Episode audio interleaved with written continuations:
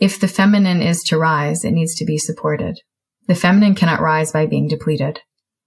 And so if you are in this, in this work of doing healing and you're having that feeling come up of feeling like, oh, this doesn't feel good that I'm charging for this work. Remember that if you're not charging for this work, this work doesn't reach out into the world.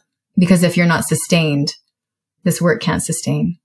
It is absolutely essential for the feminine to rise that the feminine receives. Absolutely essential.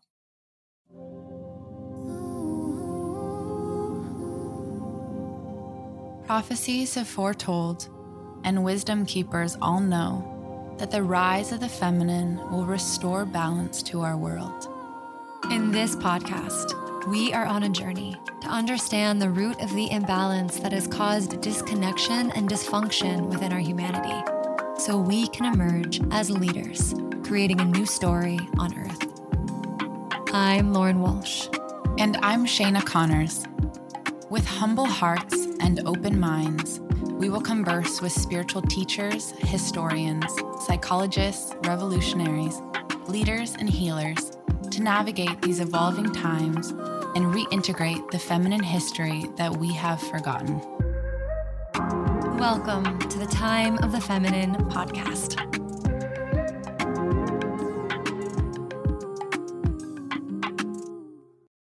Hello, hello, Global Sisterhood family. This is Shayna dropping in just to say a little hello and to get you really excited to listen to this podcast with Kate Murphy. She is brilliant. And to me, listening to her, she embodies the sacred masculine and feminine together and unison and union. And I think that's what makes her such an incredible businesswoman. And so I'm excited to introduce her and also to share a little bit about a study group, a program, something I'm birthing that's starting on May 2nd. So comes out on next Tuesday. And next Tuesday, we'll be starting the program. It's our first circle. So, May 2nd will be our first circle, and we'll be closing the circle on May 30th. So, it'll be a month long experience and study group into our worth. And our worth relates to so many things sister, it is the reason that we believe or disbelieve that we can go out into the world and create and be and express and have and do and love and play and express. To me, worth is really the roots of everything. And so I'm very excited to be embarking on this work, even though birthing this kind of work into the world is very hard because you have to learn it yourself and go through it yourself. And so I'm right there with you. This is a sisterhood space for all of us to go into our worth, to go into the roots, and to heal, to deeply heal, to be seen, to be felt, to be understood. And these dark, often shadowy places we don't often get to travel. And so, why not do it in sisterhood? This is going to be fun. It may not be easy, but it's going to be fun. And when we can do things in sisterhood, it's always beautiful. We'll be guided with four elders who will be sharing their wisdom about how we actually are in the place that we are with our worth and our current paradigm and our current system. And so Anne Baring will be there. You know, this year Anne's about to be 92 years old. And so this is a really special opportunity to get to sit with this teacher and learn about the feminine history. We have Yaya Luisah Teish, Yoruban priestess extraordinaire. I just spent two weekends ago at her house and I could be with her all the time. She is just an incredible storyteller, a teacher, a shaman, a writer. We have Juanita Robertson, who you've heard on our podcast, and everything she says, I'm like, damn, Juanita, she just brings straight wisdom and is such a beautiful force. She's going to be teaching about reconciliation and forgiveness to really forgive and tend to the wounds inside of ourselves. And last but certainly not least, my meditation teacher and friend, Mare Chapman, who is going to be teaching about internalized misogyny and how we can use mindfulness to actively stop these negative thoughts and belief systems so we can live freely, sisters. So, this work is about us, it's about embodying our true worth, our true essence, so we can be in the world and get to express our gifts, to do our Dharma, and to not be afraid of who we are as daughters of this earth. So, sisters, I hope you're with me in this journey. And we start on Tuesday, May 2nd. So, go ahead, go to the Global Sisterhood website, sign up. I'm sure there'll be a link in the bio on our Instagram as well as in the show notes of this episode. And so, check it out globalsisterhood.org backslash wow. W O W, worth of a woman. So enjoy this episode with Kate, and I will talk to you all soon.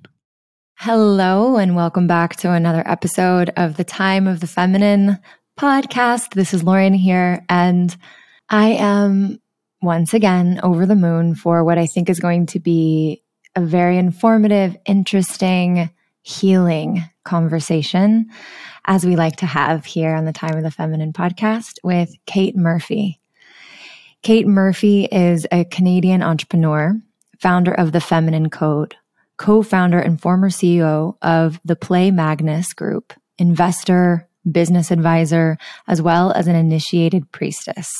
This is a combination you don't often see. So this is why I'm excited about this, about this episode. So a little more about Kate. Kate's work is focused on raising the feminine, both through the path of the priestess and through business. She works with women and entrepreneurs around the world to both start up and scale up by combining the sacred with strategy. As an entrepreneur at heart, at the age of 23, Kate co founded Canada's largest national dance convention, iDance, while earning both her BBA and MBA between Canada and France. As a priestess, she walks the path of a priestess with women in her one on one mentorship containers as well. Over the last 16 years, she has also been deeply immersed in her spiritual path, which began in yogic traditions and eventually led her to the path of her Celtic heritage as a priestess. Her passions are on both sides of the spectrum the power of the masculine strategy and the mysticism of divine feminine wisdom. It is her life's work to help guide and weave the feminine and masculine together in business and inner worlds.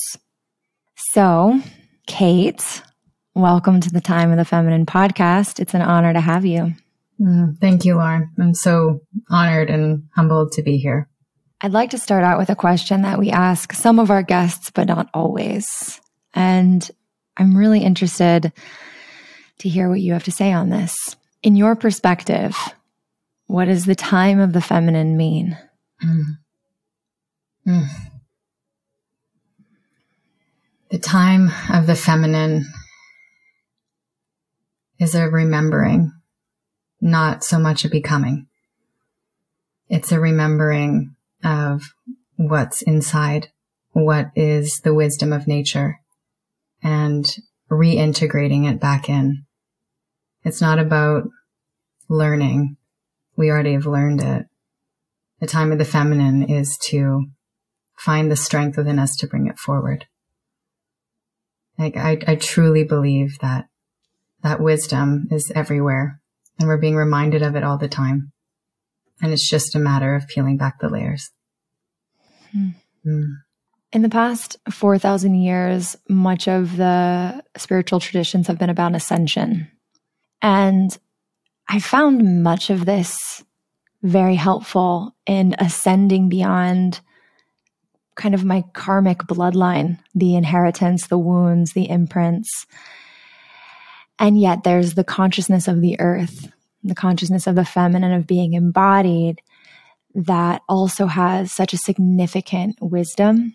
And so I'm curious as we enter into a conversation about business and also the feminine to talk to you about this because it feels like out of the ascension structure of the past 4,000 years, this idea of rising, elevating, connecting with this God above and beyond has inspired the male principle to build to strategize, to produce, to almost create in their way of creating heaven on earth. It's like building and resources and almost hoarding, right? Leaving some people with empires and others with very little. Mm. And this era of the feminine emerging and women rising and women waking up and even the feminine awakening in men again. It's this like reclamation that we also belong to the cycles and the seasons. And there's a consciousness of Mother Earth that, when unified with the ascension, like the descension, there's some kind of magic alchemy that takes place. And so I just wanted to frame that and see where you go with it, because I'm sure from your lens of transforming business through the feminine, you've thought a lot about this. A lot.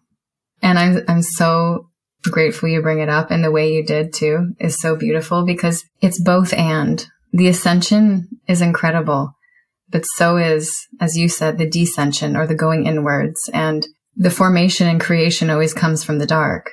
Always from the primordial womb. That's where we birth everything from. And so if we're going to create in a more feminine way, we need to be able to go into the cave, into the dark, into the void. And that truly is where we find that deep wisdom of where we can share from, where we can build from, where we can birth from. If we don't have the descension or if we don't have the dark, it's very, very challenging to create on this earth and manifest or make things come alive without having that process first. So with all the focus on the ascension and the, the building up, up, up, we, we lose the grounding of it on this planet that is for all in some form of, in some way of balance. That's the other mm-hmm. thing too.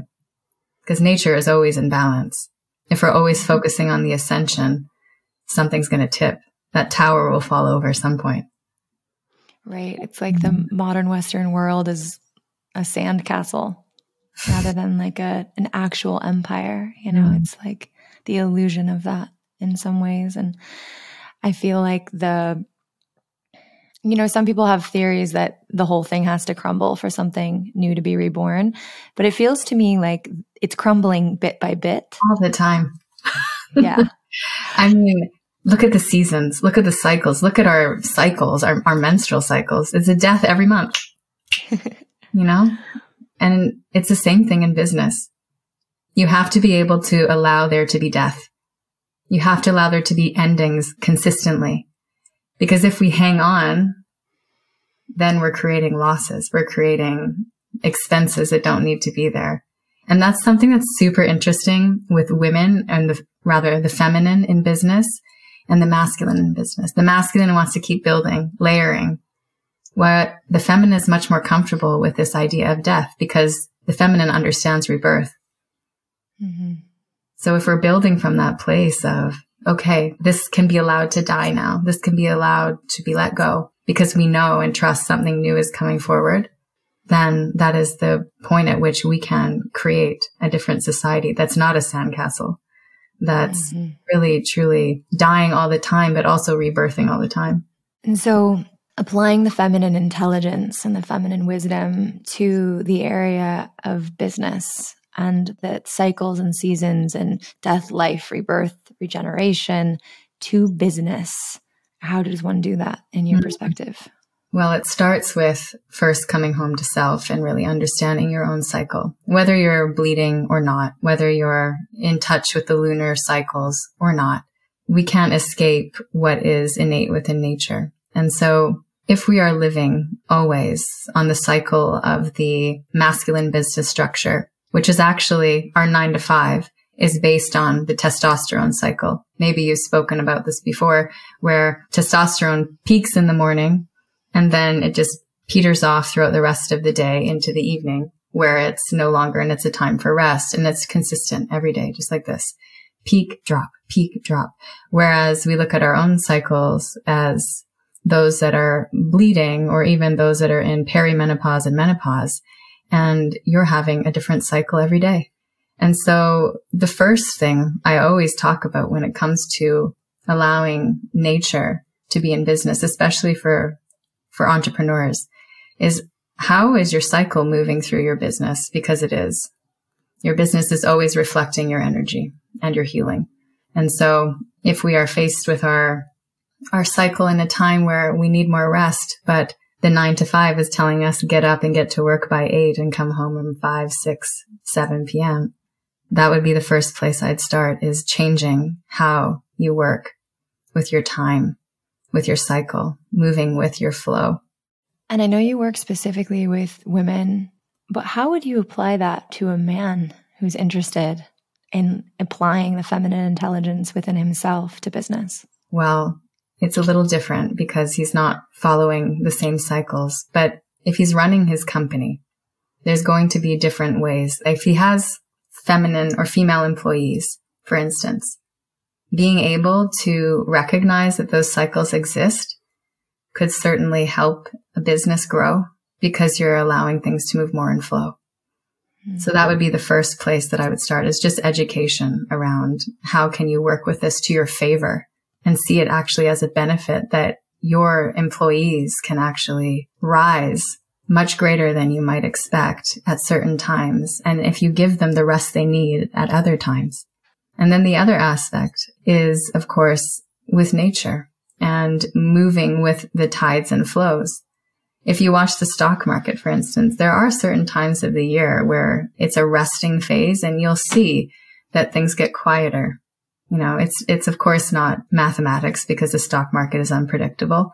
If you watch where there's resting times, there can be dips housing market prices, same thing. And the masculine or a man who is in business can look towards nature for, for deeper wisdom about how does one go out towards launch feeling like spring is a very good time for picking up something new and bringing it to fruition and maybe closing down things in the fall when a certain product or service has been showing a declining over a period of time and allowing it to close out. And also, if you're in a place where there aren't physical seasons, just recognizing that the business cycle is seasonal. It literally has the same ebbs and flows of birth, growth, maturation, peak maturity, and descension. So there's this same cycle in the business cycle as we see in the seasons and as we see in our own cycles. And if we're able to overlay that intentionally on business, we'll be able to actually scale without burnout, without exhaustion, and a lot less depression mm-hmm. as well. Yeah. So, am I correct in this bit of information that will inform my next question? You were the CEO of a company from the startup phase to all the way through the scale up phase to going public. Is that correct? Correct. I exited at the time the company went public. Yeah. And what business was this?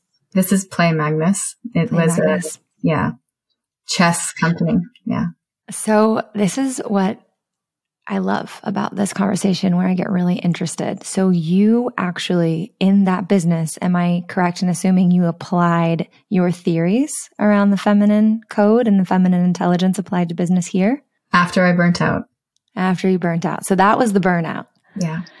And then you started applying and then experimenting with new ways of creating culture, creating conditions around work. Can you explain that process and what you found mm. in terms of in both culture and morale of your team and your employees, but also productivity? Like I want like I want some data for those skeptical mm. out there. Mm. Well, I'll start off by saying the how. The how was literally coming to a point at which I was working 80, 90 hour work weeks, just insane. Like no one should be working those kinds of hours. And I really did come to a burnout point where I said either I have to change what I'm doing or I have to step down and step out. And it was a choice between a death, which would have led to a rebirth of something else or a continuation on what I was doing. And so the first thing I started doing was, okay, I know that I'm exhausted, especially when I'm in my luteal phase and my menstrual phase. I need to rest more here. And so I stopped booking travel, international travel during that time. I stopped booking investor pitches. I stopped booking presentations. I stopped booking anything that would be something like this. I wouldn't do at around those times anymore. I would start to schedule it. And now, of course, this is difficult for someone that's not in a leadership position because you don't always have full control over your calendar. But this was the first thing that I was able to do that started to help me realize that there was something very significant here. That actually stopped my crazy hour working. I started to understand I could scale up my hours during my follicular and ovulatory phases. And in that, I could have the time to rest. It's also about getting real about what actually needs to be done and what can wait.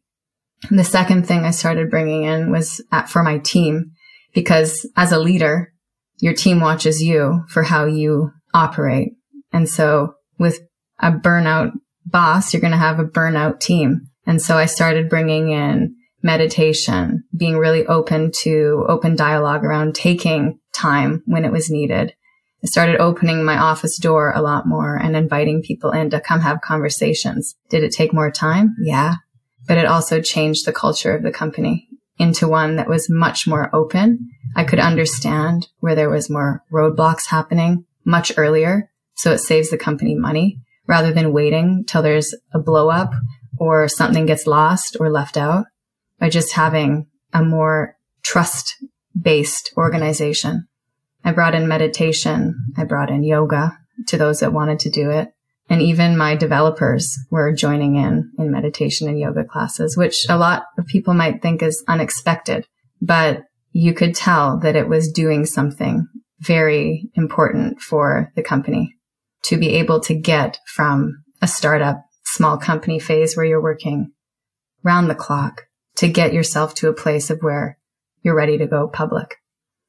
And I would say, you know, scaling during those years taking the company's revenues, increasing revenues and increasing, it all happened together at the same time that this change in myself and in the team was happening. And it was that experience, actually living that out, that gave me the understanding that this is meaningful and this needs to be shared. And so right before the company went public, I started trying to actually test, okay, what else should we be looking at? What else can we be working with? And that's when the lunar cycles started coming in and the seasons came in. And at that point, I just knew I needed to start something new. Well, thank you for having the courage. I mean, obviously out of necessity, but courage nonetheless to be within a leadership position, having so many men who have modeled it before you to follow their example and to take agency and trust in your own experience to forge a new way mm. and then gain all this wisdom to share as somebody who has proven it. And that's rare right now. We talk a lot about it. We talk a lot about applying the feminine intelligence, the feminine cycles, honoring them, and how that can completely transform a business, that can transform people's lives. But there's not a lot of hard proof and evidence yet, and you're living proof. And and I'm super excited to actually have met somebody that I can be like, see, it works. so for those people who are listening, who are not in leadership positions and not in control of their calendar, what would you share with them? Mm. The first thing I would say is talk to other women that you're working with because the education piece is so important. And especially if you have managers or people in the organization that are open, that you can sense if somebody's open to learning or listening, is to open up a dialogue and just talk about something as simple as Spain for instance, just a few weeks ago could be a good starting point. They instituted their first menstrual leave where women can take menstrual leave, paid menstrual leave, just as they would sick days. And it's the first European country to do so. And, you know, whether or not that spurs other governments to do the same, what I would say it's, it shows that it's being, it's starting to be accepted as a point of topic. So using that maybe as the first step to a, a discussion around how can we change our working can I do work from home during these days? Can I take shorter days and do longer days during ovul- ovulatory phase or follicular phase? I would say that that is a good place to start. If you're not in a place where you can have that dialogue, then doing it for yourself as best you can and really monitoring your own energy lines, but not just in the sense of, okay, I'm bleeding this day, but really knowing every day, tracking every day how you feel for three months, every single day, and then block those phases. And once you have clarity over your own personal experience and phases, then do your best to overlay it onto your schedule. Do you have a particular methodology that you follow that you could recommend for women tracking three months of their cycles? I would say I have a business moon cycle mat that's on my website that's for free and you can download it, print it out and go through. Um, and you just print out three copies of it and you actually, I, I like to do it by hand because I feel like there's so much technology. There's so many apps, so many, you know, cycle tracking apps. I think it's so important to just see it on paper and then do it in, you know, different colors and really make your own map because then it will really integrate. Mm-hmm. And so, for those people who are not having a flow cycle, then the second way to go about really tracking how you feel is by the lunar cycle. Right. Is that correct? So, same process, but with the lunar. Yeah. Because your waters are turned inwards. Mm-hmm. And then you're following the lunar cycle based on how the moon would affect the waters. Yeah. Mm-hmm. Exactly. Mm-hmm. So, what about women who are listening or men who are listening who are entrepreneurs and they are in that kind of startup phase and maybe they've been in that startup phase for a while. What guidance do you have for this phase? Mm-hmm. startup phase and been in the startup phase for a while. There's a few things. The first thing i would say is is it a product market fit based on your authentic truth? And that's twofold does your product meet the market that you're trying to, or is it belong somewhere else? And is it coming truly from what you're here to do? Because if one of those two things aren't aligned, you're going to sit in the startup phase for a while and it's never going to scale. That being said, nature doesn't rush. Nature has a, a flow to it. And so, you know, most companies by year three, they might be making break even. Year five on average, making a profit year seven to 10 is when companies tend to really make a big impact in terms of revenue. That's just, you know, the averages. So if you've been hanging out in for three years in a startup phase, it's not a failure, but it is a time to check in. Am I seeing growth? Am I seeing a sprouting or am I seeing a lot of pain and suffering and there's not the other side of it coming out? So what I think is really fascinating about your work is that you're helping people on the macro level in terms of orienting with their purpose and then giving them really strategic tools to support them in building a business. And so I kind of want to play on both the macro for a second and the more micro. Let's go into visionary priestess land for a second, because I know that as a path that you've been walking spiritually, um, you must have had very beautiful intuitions, visions, revelations about the feminine in business and what it can do for the planet. Hmm. And I really want to hear what you have seen and felt. I love this question. I love this question because it's what really turned me towards the work I'm doing today. And I want to back shift just a little bit because it did have to come about because of a less spiritual experience. And that was being in a very, very patriarchal business setting, fundraising in Silicon Valley, being around a board of directors of all men in their 50s and 60s, and really recognizing that the feminine was not only absent, but actually shamed. And so that was kind of the first awakening point. And then the second piece, of course, is the awakening from a more macro standpoint, the greater standpoint of what would happen if every woman in the world had more money? What if that energetic of money was in the hands of more women? What would our world look like? What would our economic systems look like? Would we even have a stock market? Would we even have any of these structures that are in place? And so I started to ideate on the first thing was how do I help more women get more equity more finance, more sovereignty. And then what could become of that in the future? And macro speaking, I think we would see a totally different world, even if there was just more balance. Not that it needs to swing all the way to the other side, but that there's more balance, more equanimity, more wealth being held by women who are making decisions that are impacting the environment, that are impacting the governments, that are impacting international organizations that have much more control than maybe we like to believe. What would happen if, you know, a woman was the founder of Amazon? I don't know if they'd be prioritizing shooting themselves to the moon, but yeah, I think there would be different prioritization. And I think that is a world I would like to live in. oh, keep going. I'm into it. What else have you dreamt up? What else have you imagined?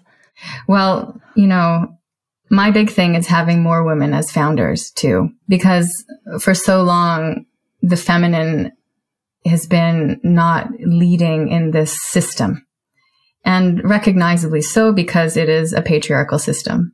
And the times that we're in now, it's very hard for all of us to just go off and live in the woods. Although that does sound wonderful, it, to some, it is not necessarily possible. And so what could this system be if the feminine was more present? If the feminine values were more present? If there was more kindness? If there was more compassion? What would a board of directors look like? You know, in Norway, where I spent a lot of my career, all public facing companies have to have 50% women on the board. And I think, you know, while it's a forced equality boundary, I think it's an important one because there has to be systems in place that actually support this shift, this change, because otherwise it's very difficult for it to happen.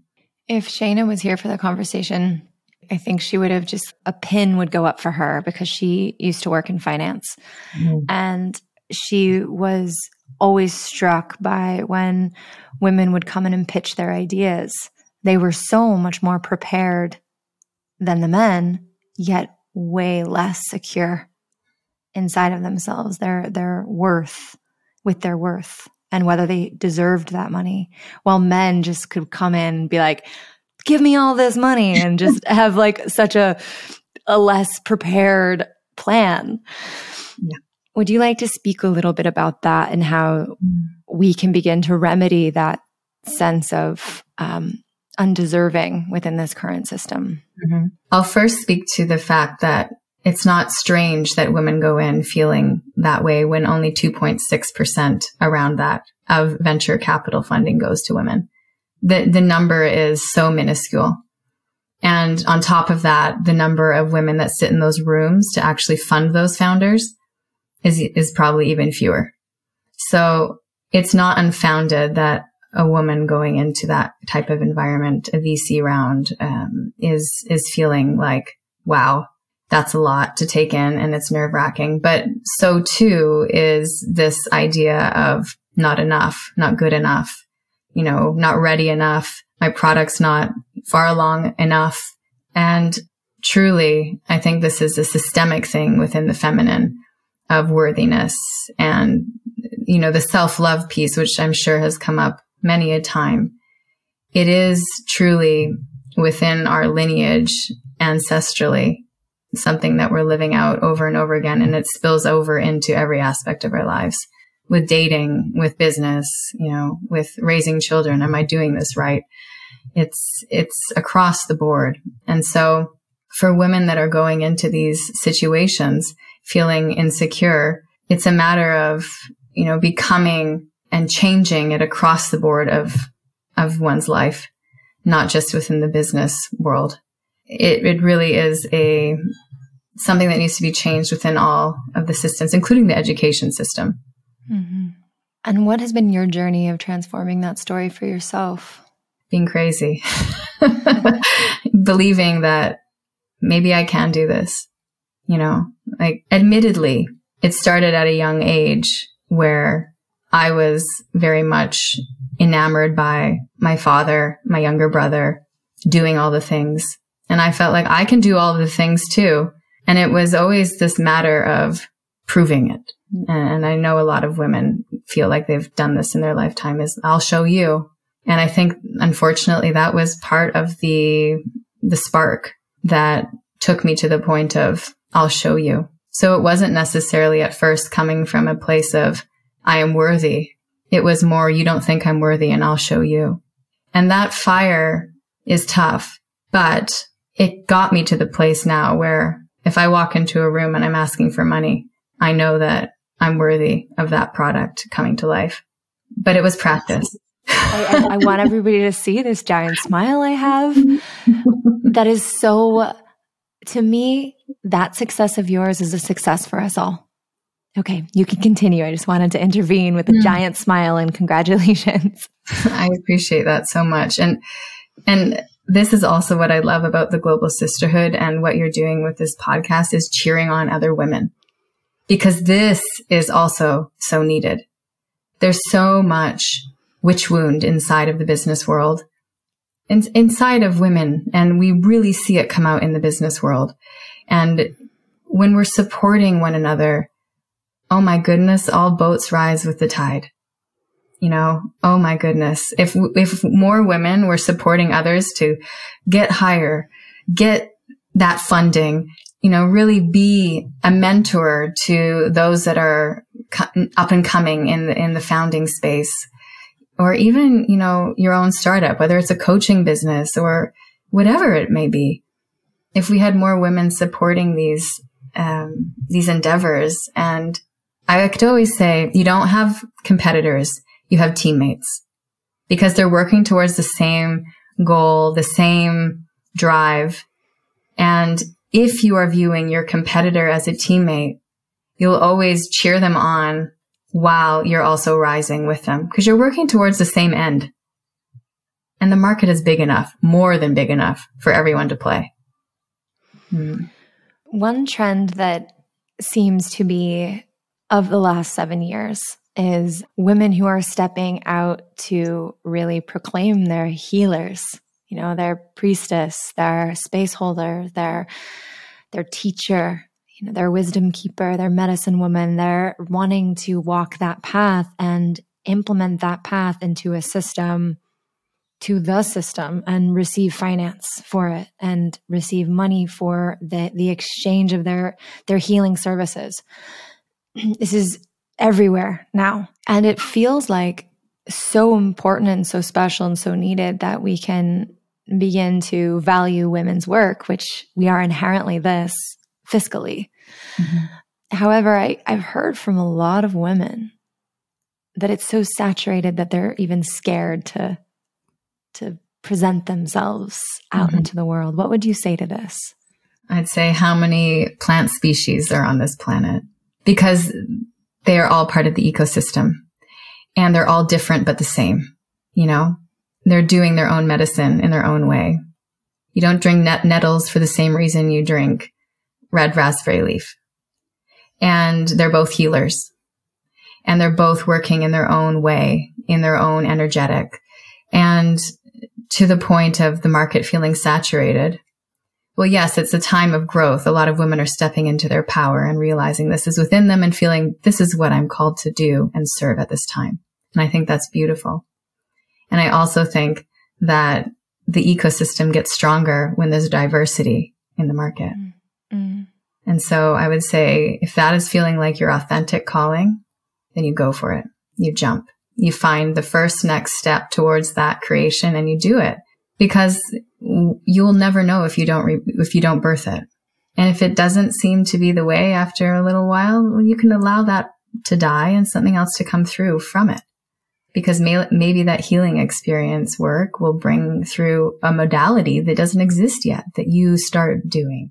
You know, there's just so much medicine and so much need for medicine right now. Truly. Mm-hmm. And what would you advise people in terms of how to value their services. Mm. I feel hmm. like this is a a place where a lot of women get stuck. Yeah. Like how do pricing. they yeah. Pricing is tough because there's so many different ways. You know, there's cost-based pricing, there's pricing based on your experience, there's pricing based on you know, um, your competitors or your teammates, what they're doing. And I think what it comes down to is, is two things. First of all, who's your client? What are they willing to pay for such a service? And just because your service is similar to someone else that's doing something doesn't mean your price is the same. Maybe that person has been practicing for 20 years and you've been practicing for two. So therefore, there's going to be a price differential based on what you're charging. But make sure always that there's an energy exchange. And I'm sure people have, spoken about this and know about this, that there has to be an energy exchange because if there's an imbalance in that and you're not valuing what it is you're bringing forward, then there's going to be um, a tough lesson. And oftentimes it's that there's going to be a closure of that business line or that service. Mm-hmm. Mm-hmm. mm-hmm. We kind of entered into the micro. I'm asking these like very mm-hmm. tangible questions, but I want to kind of revisit the macro vision of how the world can change. And now the micro, like the actual steps that you would uh, tell a woman who's in the process of building her business, the maybe the guidelines or best tips or whatever you think are the most important know hows or know tos, what would you suggest? The first thing I always like to come back to is around purpose and ensuring that if you're pouring your energy into something, that you're doing it really authentically. Do your best not to look too much around about what other people are doing. Do your best to, you know, not be on social media. Like have your presence there, but don't be on it because it can distract you from your truth and your authenticity. And if you get wavered in that, you'll hang out in that startup space for a very long time.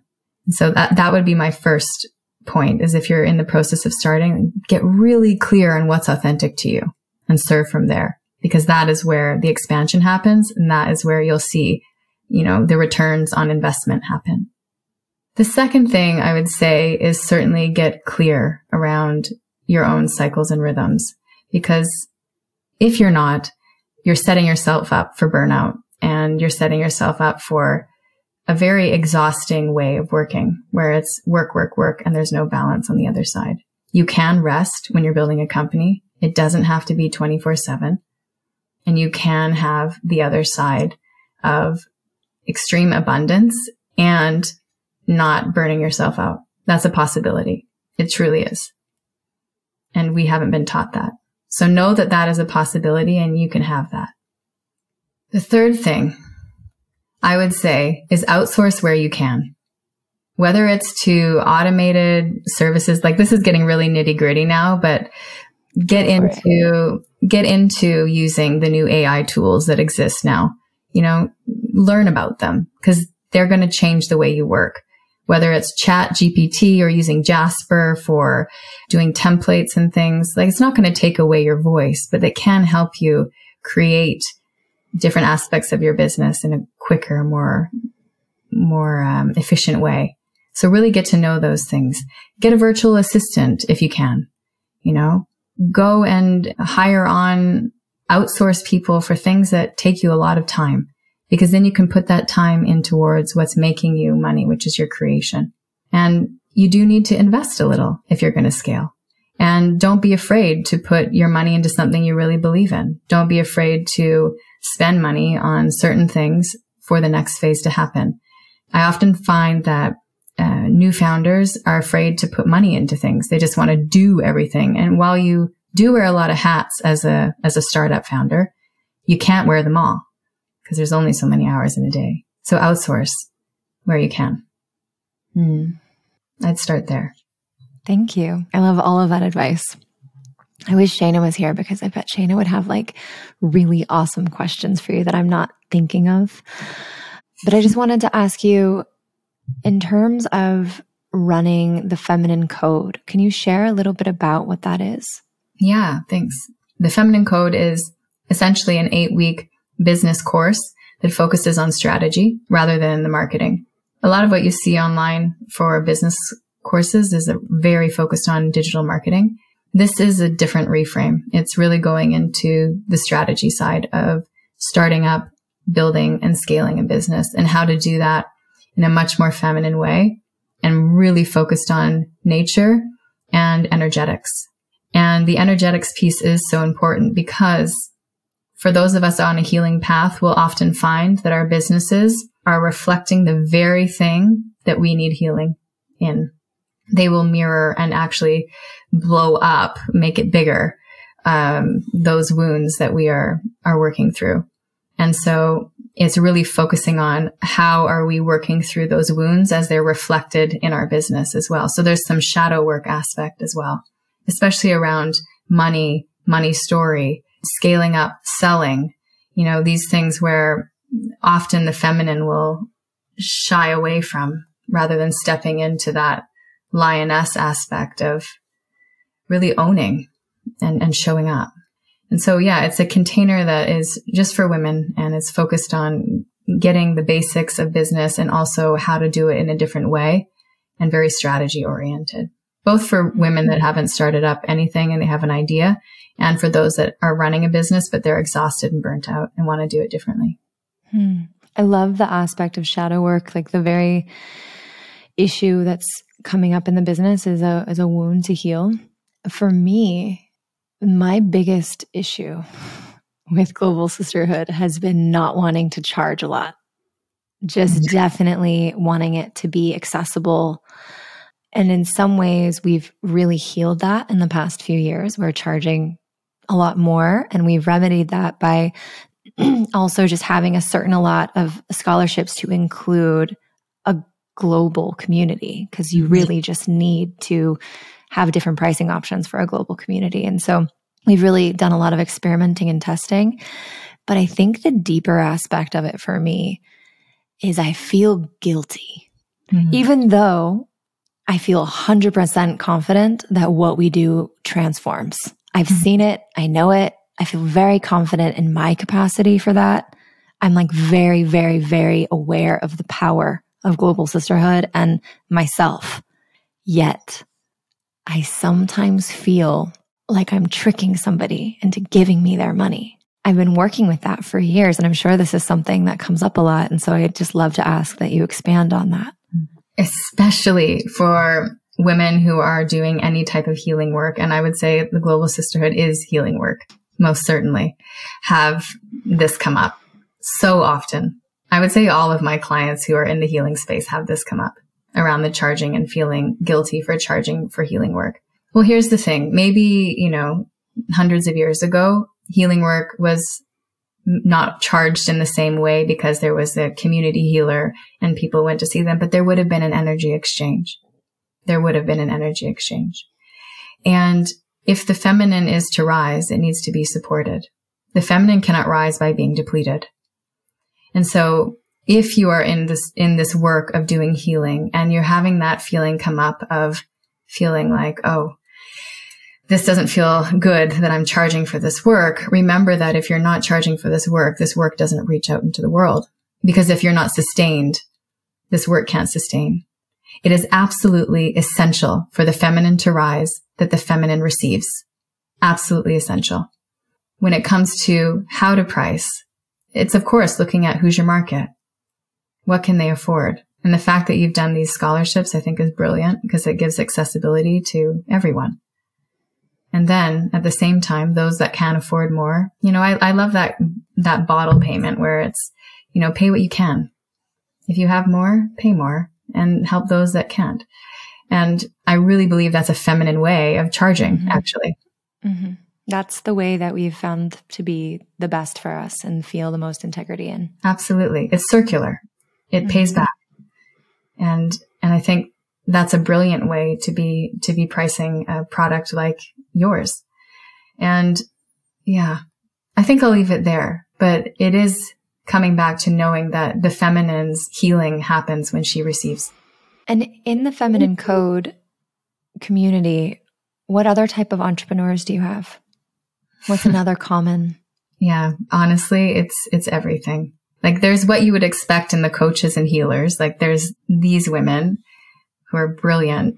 And then there's women coming in from fashion, jewelry, skincare, which are also maybe what you'd expect. But I've also had architects, lawyers, accountants come through as well.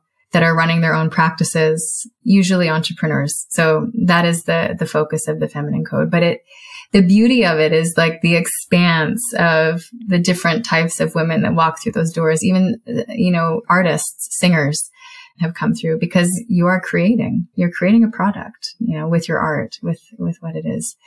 And it, it is a beautiful community of women um, from all walks of life. And I think that's what makes it really special. Hmm. And how long have has the feminine code been in existence? I launched it the year that Play Magnus went public, so in in 2020. And That's insane to me that your business, your company went public and you launched a new business. That's well, I knew it just I like emerged. It just birthed from you. It was like one of those like channeling experiences that just happened, right?